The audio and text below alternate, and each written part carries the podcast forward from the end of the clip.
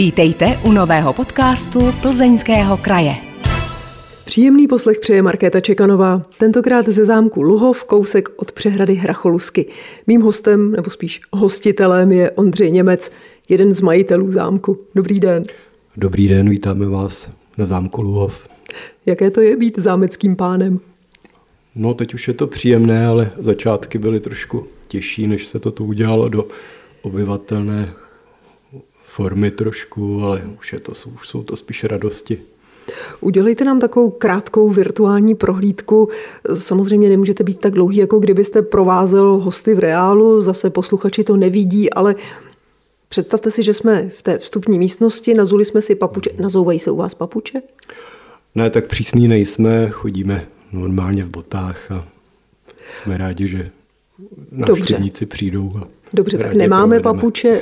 Vy máte takový ten velký svazek klíčů, nebo ani to nemáte? Ani klíče nemáme. Ani klíče nemáte, dobře. Tak alespoň říkáte, vítejte na zámku Luhov, který patří rodině Němcových. Jeho historie sahá až k roku 1175 a můžete pokračovat.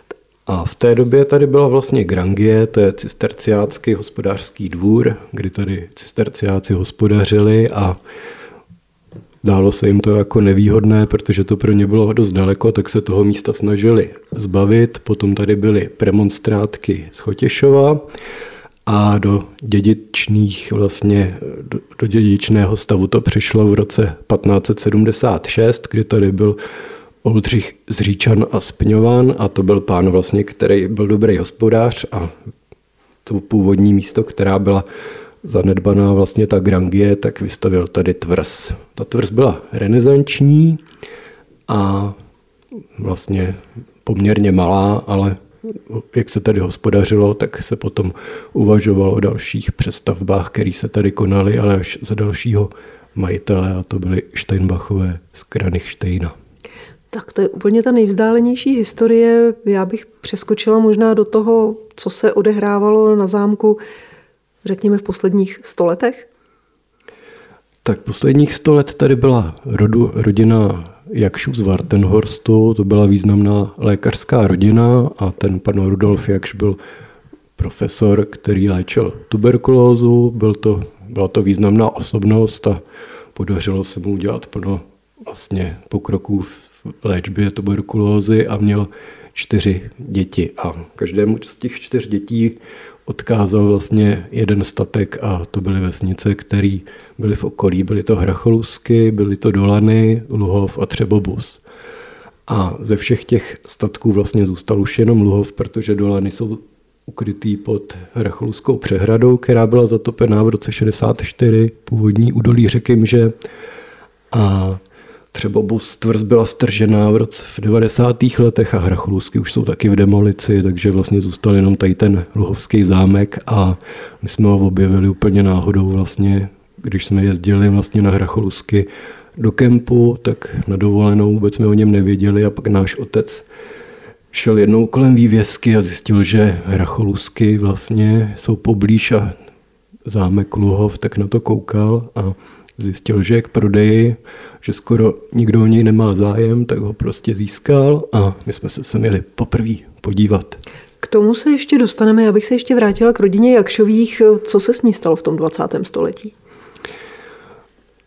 No, pan Rudolf Jakš měl jedinýho syna, který padl v první světové válce a měl potom nejstarší dceru Fanny, to byla Františka, která byla velice nadaná a krásně malovala, pak vystudovala akademii a dále potom byly 2 o dost mladší dcerky, o kterých toho moc nevíme, ale ta Františka vlastně převzala po smrti toho chlapce tu roli a starala se o celé ty 4 vesnice a o to okolí a byla to taková rázná žena, která tady tomu dobře vládla a měla velký respekt. Co se s tou rodinou stalo po válce?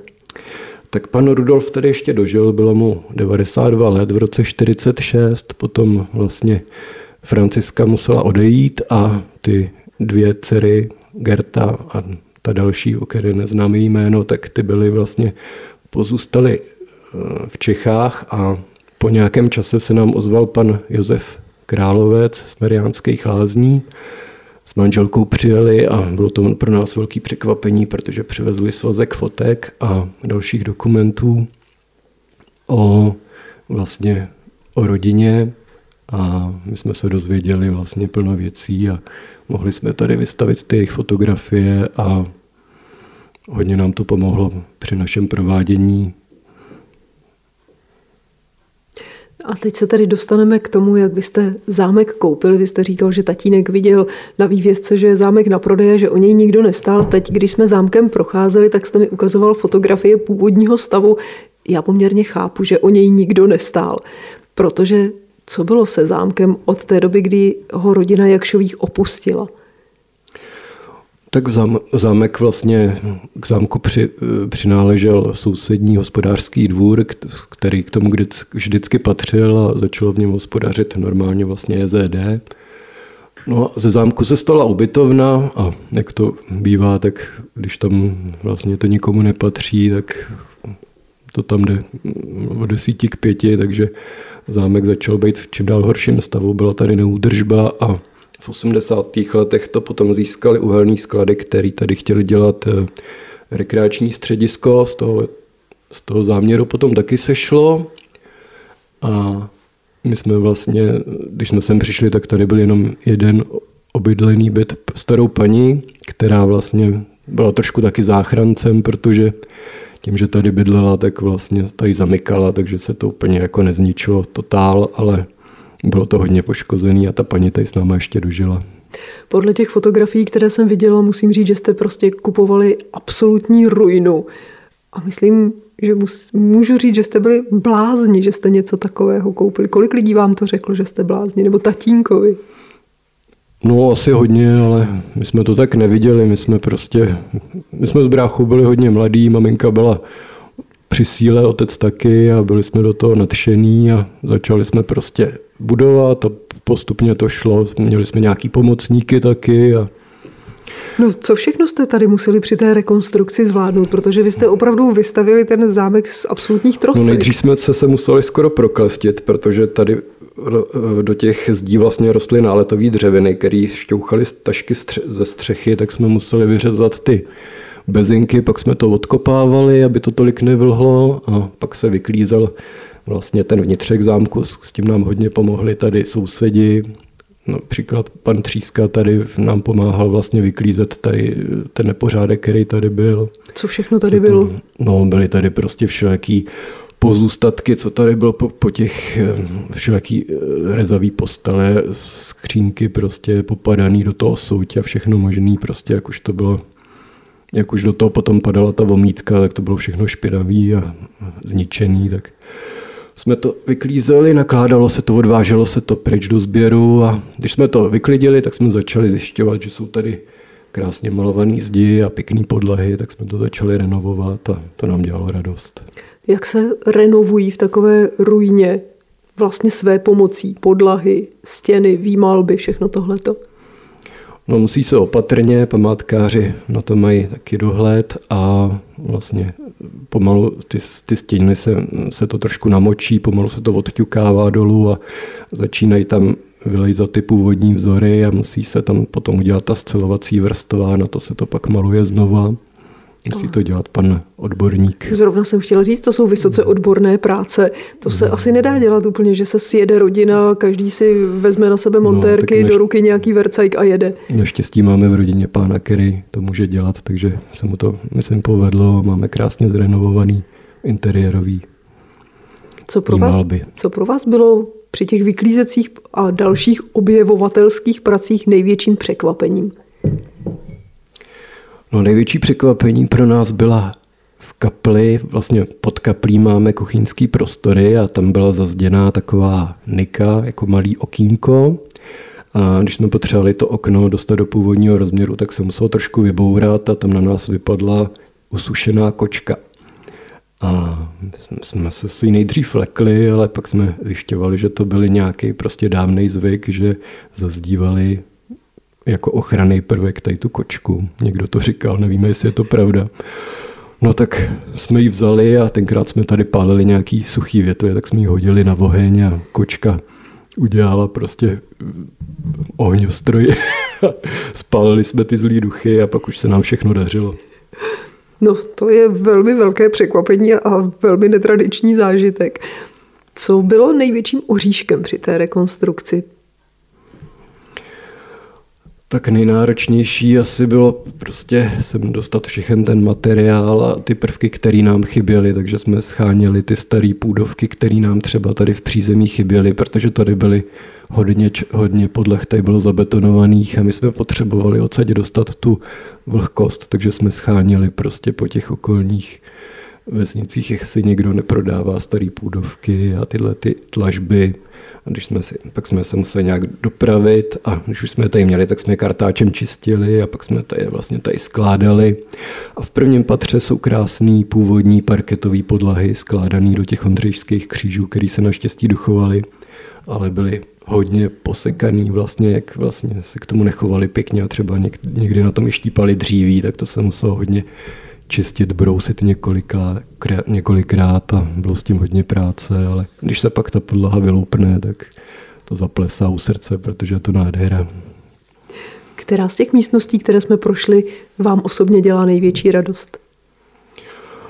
No, asi musím říct, že ta kaple, protože když jsme tam přišli, tak tam paní Lehečková sušila prádlo a protože tam byly okna naproti, takže tam byla šňůrána, tam visely bombardáky a jsme říkali, ta kaple je taková smutná, ještě tady visejí ty bombardáky a vypadá to, že nám spadne, protože byla hrozně rozkřupaná, prostě díry ve stropě. Tak náš otec sehnal šikovný statiky a ty to svázali vlastně takovýma obručema zpevnělí. A potom vlastně, když ta kaple byla zachráněná, tak se začaly čistit ty stěny a objevily se tam ty barokní a novogotické malby a tedy, když se rozsvítily, tak to prostě udělalo krásnou atmosféru a ta kaple je moc pěkná. Posloucháte podcast Plzeňského kraje. Tentokrát ze zámku Luhov, kde si povídám s jeho majitelem nebo jedním z majitelů Ondřejem Němcem. Váš zámek má 32 místností a 88 oken. Kdo to všechno uklízí? No, uklízíme to v podstatě všichni, ale nejvíc naše ženy, které za to obdivují, protože s těma oknama je to náročný, navíc se otevírají ven, jak jsou to ta stará špaletová okna a do 18. století vlastně se vyklápěly ven, takže je to trošku kaskadérský čin, ale zvládají to a my jim taky pomáháme.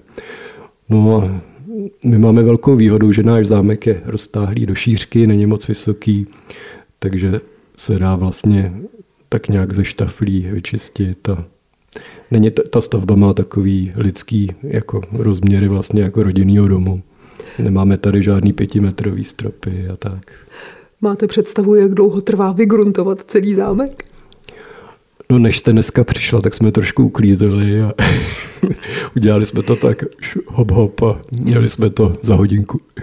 Tak to je velký výkon, ale to si myslím, že není vytřít všechny podlahy, umýt všechna okna, vyleštit všechen nábytek, který tady je. Tak ten velký úklid se dělá na jaře, než sem pouštíme návštěvníky a to děláme vždycky tak 2 víkendy.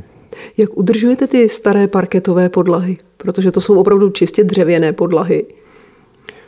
No, máme tady návštěvníky, kteří se k nim pěkně chovají, takže to nikdo nepoškodí a my se k nim taky chováme pěkně, takže v podstatě nějak neudržujeme. Jsou tak kvalitní, že se čistě nějak sami, akorát to vždycky vyluxujeme asi 3 hadrem. A ještě jsme je znova nepastovali od té doby, co jsme to dělali a padají mi sem docela dobře. Když jsme tady procházeli těmi místnostmi, tak jste téměř v každé říkal, že je tam romantická výmalba. Je to velmi zajímavé, protože téměř všude jsou růže. Máte nějaké vysvětlení pro to, proč je Luhov růžový zámek? Trošku jsme potom pátrali a zjistili jsme, že tady ta oblast se specializovala na šlechtění a vlastně pěstování růží. A pak jsme sami začali tady růžičky sázet a zjistili jsme, že se jim tady moc daří a když je sezóna, tak je vždycky nastříháme a dělají nám tady pěknou výzdobu, tak je to taková růžičková vesnice, no, kde se růžím daří a nemají tady ty choroby, které růže mívají. Nějaké konkrétnější informace právě k tomu, jak vypadá interiér, co bylo ve které místnosti historicky, se dochovaly nebo nevíte vůbec nic? Dostali jsme od památkářů plány, ale to bylo vlastně jenom půdorysy, podle kterých jsme dělali ty stavební úpravy, protože tady byly zazděné příčky a dveře vlastně. A konkrétní podobu vlastně jsme se dozvěděli až z fotek, který jsme získávali postupem času z archivu. A hodně fotek nám teďka poskytnul pan Josef Královec s manželkou. A to nám udělalo velkou radost a teď víme konečně, jak to vypadalo. A i ty místnosti, které jsme vlastně měli zařízení už předtím, než jsme viděli ty fotky, tak jsme zjistili, že jsme se docela trefili a že to sedí, jak to bylo za Jakšů.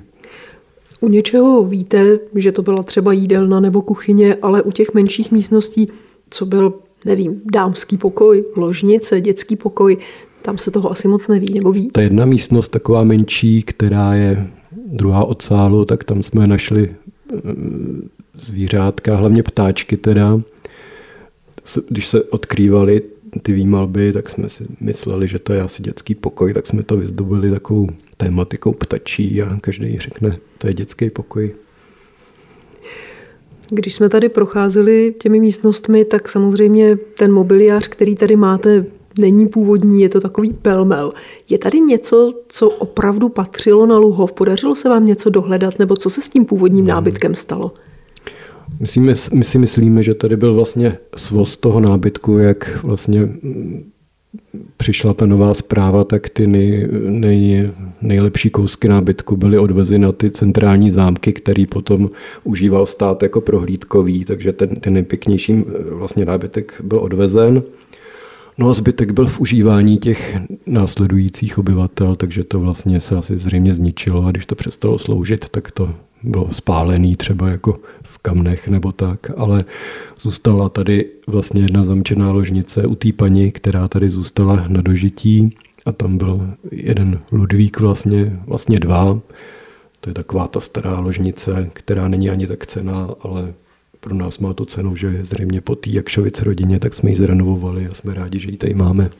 Co je tedy ten ostatní nábytek, který tady mohou lidé vidět? Kde jste k tomu přišli? No, můj otec, který je poměrně starý a ještě jeho otec sbírali vždycky nábytek a měli to složený všelek třeba v různých skladovacích prostorech a ono se dá i rozložit, takže se to tam všechno vešlo. Postupně jsme to vytahovali a renovovali jsme si to sami. A můj otec a bratr je na to nesmírně šikovný, takže oni to umějí vlastně i tak jako napatinovat a dokonale udělat, že to vypadá, jako když to tady bylo od jak živá. Konečně to našlo to uplatnění. Takže to pochází to z těch starých sbírek našich a dokonce jsme něco i dostali od místních obyvatel, co říkali, že je to ze zámku, tak nám to přinesli a my jsme to tady zpátky vystavili a jsme za to rádi.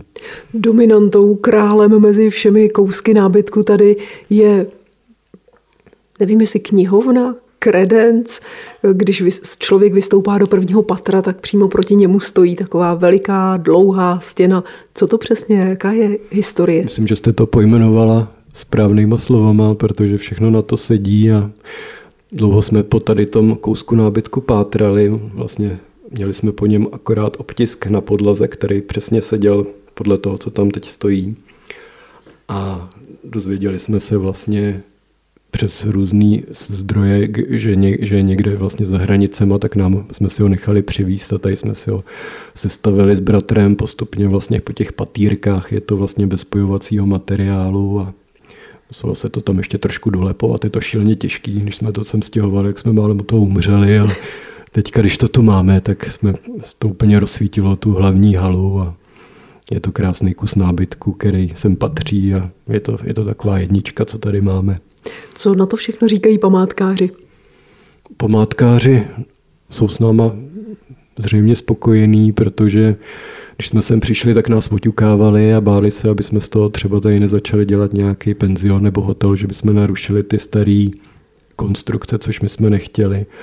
A my bychom byli úplně nejradši, kdyby ten zámek byl úplně co nejstarší, ještě kdyby byl renesanční a nikdy by tady nebyla třeba ta klasicistní přestavba, ale byla a čím starší, tím je to pro nás prostě zajímavější a my se urputně snažíme, aby to bylo co nejstarší a co nejvěrnější a jsme za to moc rádi. My to nechceme využívat komerčně, chceme to jenom ukazovat návštěvníkům jako starobylou památku, kterou máme rádi a hýčkáme si ji tady.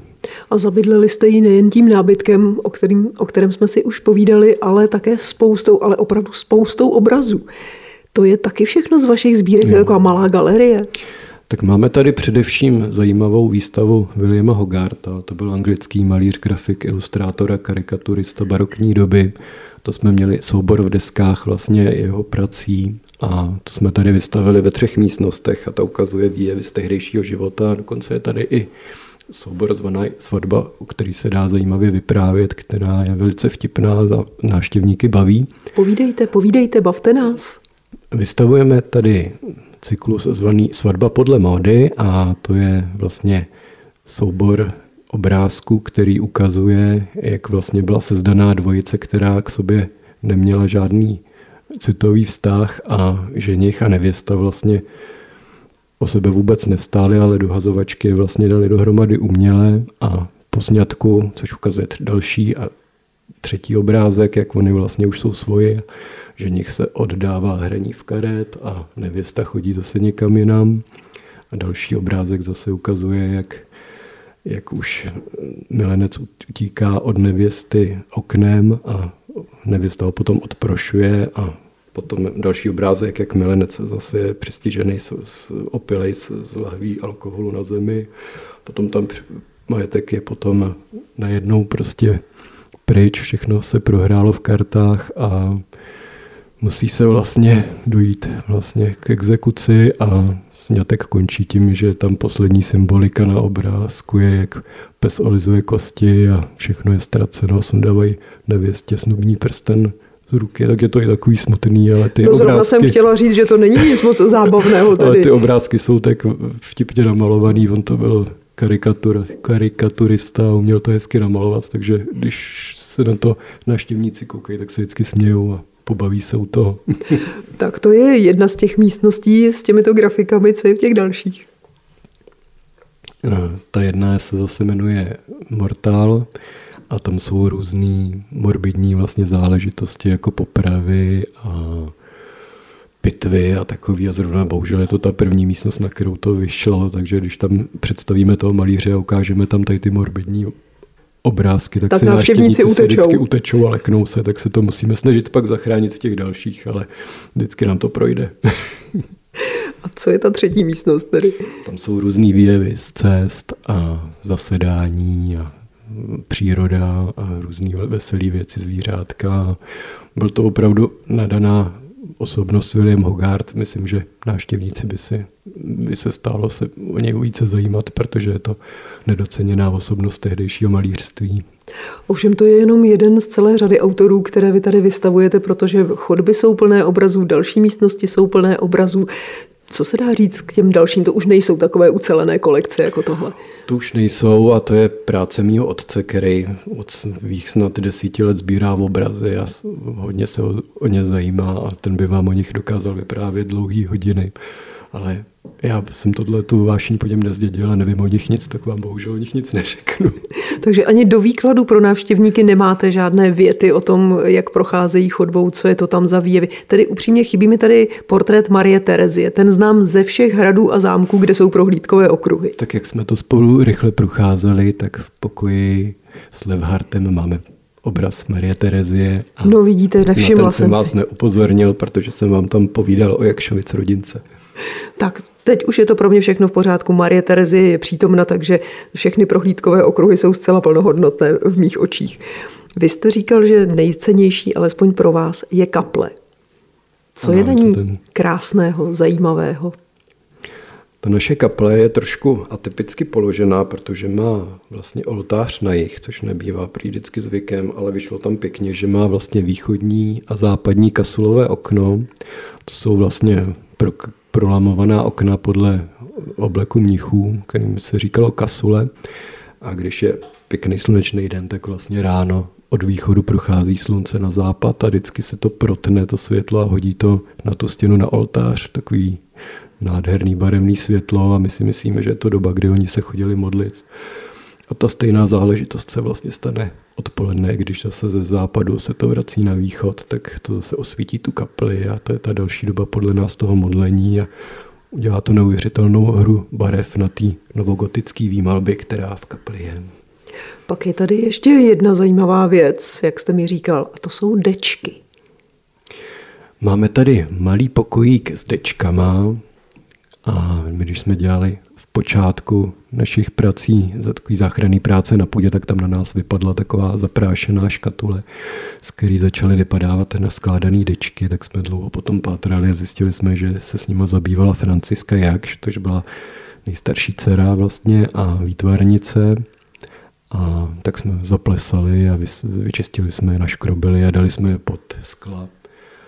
A bylo jich málo, museli jsme nějaký dozbírat, ale byli jsme rádi, že tady můžeme ukázat něco vlastně po posledních majitelích. My spolu sedíme v místnosti, kterou neukazujete návštěvníkům, je pro vás, slouží vám, je to kuchyně a jsme tady, protože je to jediná místnost, kde se teď topí. Zámek je rozlehlý, na topení by byl určitě velmi náročný a hlavně ne všude, jak jsem si všimla, jsou kamna. Jak se vám daří sbírat nebo schánět ta nejrůznější kamna, kachlová kamna, otopná tělesa, která v těch místnostech máte? No ze začátku, vlastně když jsme začínali, tak jsme tady jeli jenom na, tak jak se říkalo, na Petry vlastně, co jsme měli takový ty plechový kamna a to tady jsme věděli, že to tady nemůže zůstat, tak jsme začali schánět starý kachle a můj bratr je nesmírně šikovný štukatér a má i kamnářskou průpravu, takže dokázal postavit několik vlastně tady krásných kachlových kamen, který to tady můžou vytápět. A potom tady jsou taky obnovený v několika místnostech původní krby i s tím ostěním, takže to jsou další vlastně otopná tělesa, která tady máme. Podařilo se vám sehnat nějaká opravdu stará kachlová kamna? Úplně ta nejstarší, co bychom chtěli, jsme nesehnali, ale moc krásný kachlový kamna jsme sehnali od jedné rodiny, která likvidovala starý historický dům, který nebyl památkově chráněný. A oni nám tam vlastně prodali kamna, který jsme si tam rozebrali a teď jsme si je sestavili a jsou vlastně kompletní a jsou teda z 19. století, ale krásně nám to tu topějí a dělají krásnou atmosféru.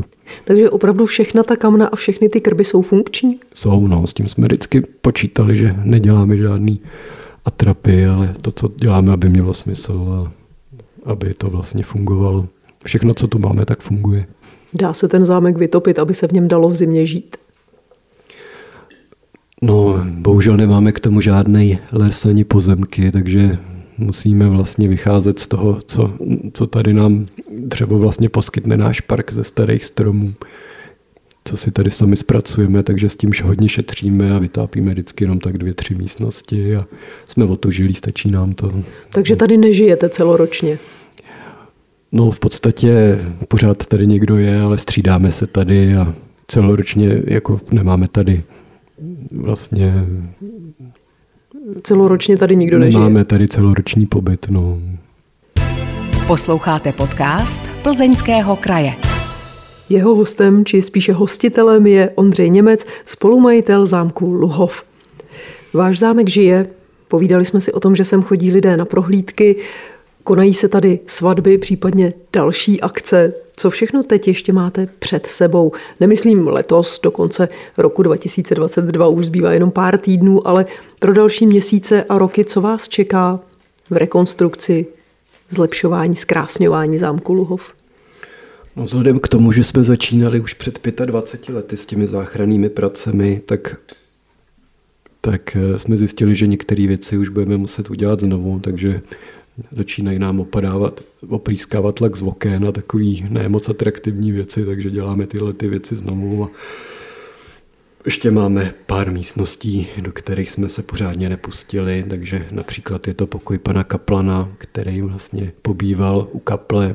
To byl duchovní, který se staral o chod rodiny, vlastně jak se řídili jejich kalendářem, což byla důležitá věc.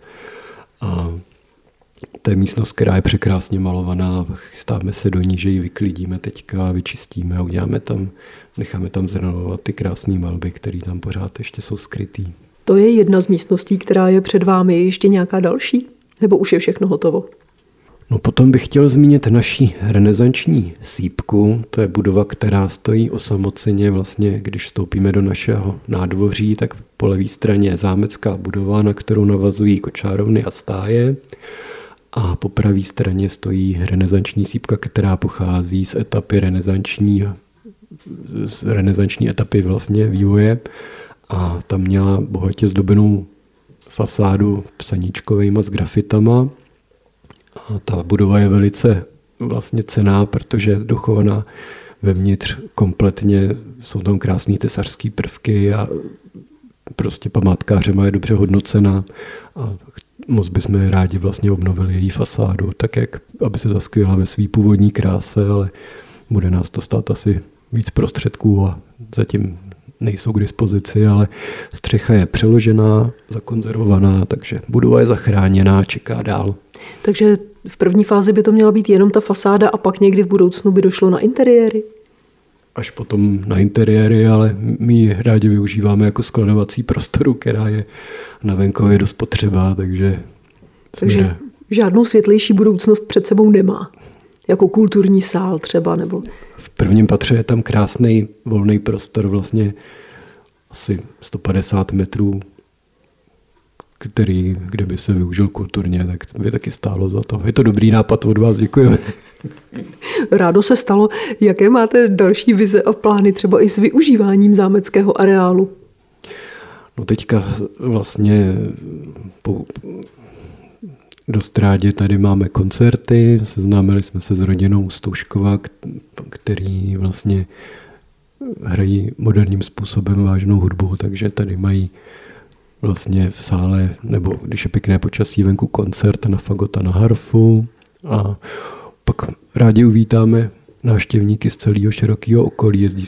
Zjistili jsme, že k nám jezdí z Ostravy a z Brna a vždycky jsou rádi, když vlastně jim vyprávíme tu historii toho zanedbaného a zapomenutého zámku, který mohl dopadnout vlastně jako ruina bez střechy nebo úplně zaniknout a vlastně se z toho vyloupla poměrně malebná památka, která má vlastně velice hezkou fasádu, kterou se podařilo mému bratrovi zachránit a spousta vlastně těch oken, která vlastně byla zazděná, tak se tam podařilo vlastně vytáhnout zpátky tím, že se tam udělaly ty původní šambrány a jsou malovaná, že návštěvníci nepoznají vlastně, že ty okna jsou slepí, ale aby to osově souhlasilo, takže je to vlastně domalováno a ta fasáda, myslím, to tady celý vlastně rozsvěcuje celý ten zámek. K zámku patří taky poměrně rozlehlá zahrada nebo zámecký park, chcete-li, a dokonce jsou v něm rybníky. Kdo se o tohle všechno stará? Kdo to udržuje? Tak zahradníkem jsem tu já a je to moje radost vlastně sekání trávy a péče o ty stromy a okytky a to je to, co zvládnu, takže na tom se rád tady podílím já a snažím se, aby to hezky vypadalo a aby se tady dalo vlastně fungovat v tom parku. Jaká je rozloha toho parku? Má přesně 3 hektary, takže je to 30 000 metrů, ale včetně těch budov a těch vodních ploch. Tady je větší rybník a nějaké menší rybníky, jak jste mi to tady líčil. Ten velký rybník je zajímavý s tím, že se vlastně o něm tvrdí, že je to původní tvrziště. Uprostřed je ostrov, který má 1000 metrů čtverečních a vedou se vlastně debaty o tom, že tam byla ta původní tvrz, která byla vodní, takže na ní vedl padací most, takže to je ten hlavní rybník. A z něho vede takový vlastně tunílek, kudy vede voda do spodních 2 jezírek, která jsou čtvercová s malým ostrůvkem a tam jsou vlastně romantická 2 jezírka a jsou teďka dost poškozená, protože nám tam popadaly nějaký velký stromy, který to vlastně obrubovaly a snažíme se je teďka vyčistit a zachránit, aby byly ve své původní kráse. Vy jste mi ukazoval i jeden plánek, ze kterého je vidět, jak asi vypadala ta původní francouzská zahrada, která tady byla, ano, nebo francouzský park. Ano.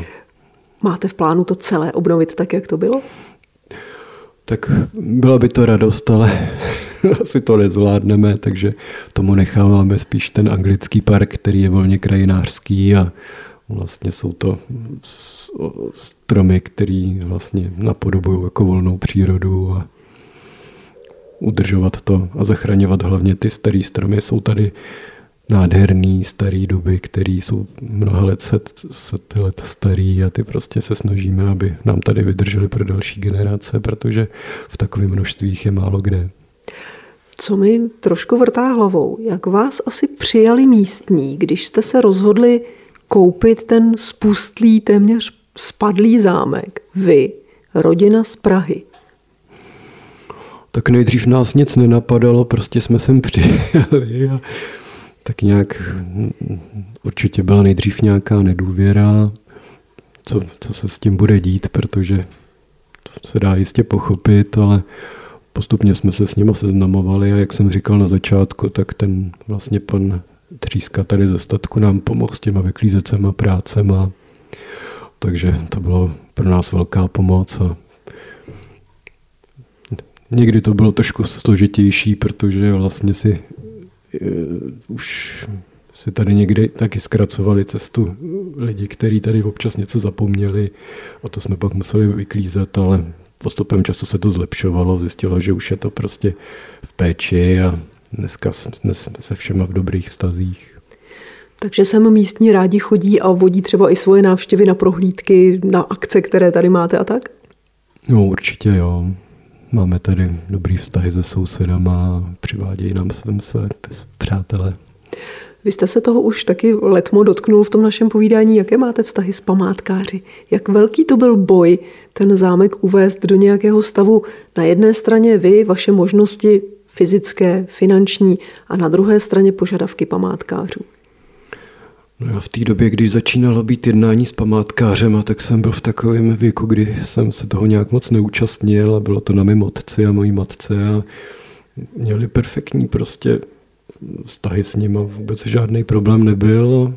Památkáři prostě zjistili, že sem nechceme dávat žádný nový věci a co se dá zachránit a nebyl jediný nejmenší problém, prostě všechno kladný. Ale je to pořád. Vy jste se museli nějakým způsobem dovzdělat, abyste měli nějakou erudici k péči o památky. Studovali jste historii, architekturu, něco podobného? No, tak to je naše celoživotní velká láska, prostě ležet ve starých knihách a hlavně staré budovy a starý nábytek. A můj otec samozřejmě ty obrazy a já mám hlavně rád ty zahrady a co k tomu náleží historické zahrady a to nás baví a památkáři, když to z nás vycítili, že prostě je to naše volba, kterou chceme tady dělat tady tím způsobem, tak s náma spolupracovali v dobrým ve všem. Máte nějaký vzor mezi hrady a zámky jinde po Evropě, kde se majitelé, soukromí vlastníci o něj hezky starají a vy by si říkáte, ano, takhle by ten Luhov mohl jednou vypadat, tohle by se tam mohlo dít, tohle bychom tam chtěli mít? No my máme přesně moc rádi architekturu, kterou se nám tady podařilo najít vlastně, kdy je přechod z baroka do toho klasicismu a jsou tady ty renesanční prvky a je to vlastně tady to členění fasád, ty kazetované dveře a ozdobné mříže, fabiony, stropní a to my všechno tady vlastně máme a to, co nás nejvíc zajímá, tak hledáme podobné objekty. Tak třeba moc rádi máme zámek Krásný dvůr na severu Čech a tyhle přesně tento typ vlastně zámků, který obdivujeme a který jsou ještě nám jako o kategorii výš a hledáme tam inspiraci a obdivujeme a chtěli bychom někdy prostě dosáhnout takového mistrovství, jako oni tam ukazují. Co konkrétně vás tam fascinuje? No tak to jsou slavné zámky, které mají ještě lepší výzdobu, nebo my jsme ještě neobjevili tu, která by tady mohla být vlastně. Tak to je to, co prostě, tam to jsou prostě malý detaily oken a detaily prostě, těžko bych to teďka pojmenoval, ale to jsou prostě různý zdobný prvky, které nám tady chybí a který Doříte se taky do archivu a hledáte něco z historie zámku, o životě lidí, kterým ten zámek někdy patřil nebo tady žili, nebo jestli to navštívil nějaký zajímavý návštěvník v historii, slavná osobnost a podobně? Máme tady informace, že se tady objevil pan Tomáš Garik Masaryk, náš první prezident, protože pan profesor Jakš byl významný lékař a v určitou dobu údajně patřil k jeho vlastně přátelům a nějak pečoval i o jeho zdraví, takže hledáme v archívech fotky, které jsou tady z toho místa, kdy pan Rudolf Jakš tady má jezdit na koni s Masarykem a mělo by to být někdy ve 20. letech, když ještě Masaryk byl v dobré kondici a cestoval hodně. Takže to je naše velká snaha, aby jsme to získali, ty fotky, aby jsme je tady ukázali návštěvníkům. A jinak vlastně zajímavá osobnost tady byla především Bořek Duhalský a jeho manželka Marie Steinbachová, která vlastně vystavila ten zámek do této podoby a my ho teďka vyloupáváme do té původní krásy poslední, což byl ten přerod baroka do klasicismu. Tak já vám přeju, aby se vám to podařilo, aby zámek Luhov vzkvétal, aby byl čím dál krásnější, aby lidé měli zájem ho navštěvovat, abyste měli komu tu krásu, kterou tady objevujete, ukazovat. Hostem podcastu Plzeňského kraje byl tentokrát jeden z majitelů zámku Luhov, Ondřej Němec. Já vám moc krát děkuju, že jste si na mě udělal čas, že jste mě provedl a že jste našim posluchačům zprostředkoval krásy, radosti a slasti na zámku Luhov. Děkujeme za milou návštěvu a přijďte se návštěvníci podívat od května do září. Naschledanou. Vážení posluchači, pokud i vy máte ve svém okolí někoho, kdo třeba opravuje zámek nebo třeba jenom kapličku Boží muka v okolí vaší obce, dejte nám o něm vědět. Třeba by to mohl být host některého z příštích podcastů Plzeňského kraje. Napište na adresu podcasty@plzeňský-kraj.cz a na vaše e-maily se těší Markéta Čekanová. Díky za to, že jste poslouchali tento podcast. Připomínáme, že všechny podcasty Plzeňského kraje najdete také na stránkách Plzeňského kraje www.plzeňský-kraj.cz, na krajském Facebooku, YouTube nebo v Spotify, Apple podcastech a podcastech Google. Aby vám neutekly další díly, nezapomeňte nás sledovat nebo si přihlásit odběr, ať už nás sledujete nebo posloucháte kdekoliv. Těšíme se v příštím dílu. Naslyšenou.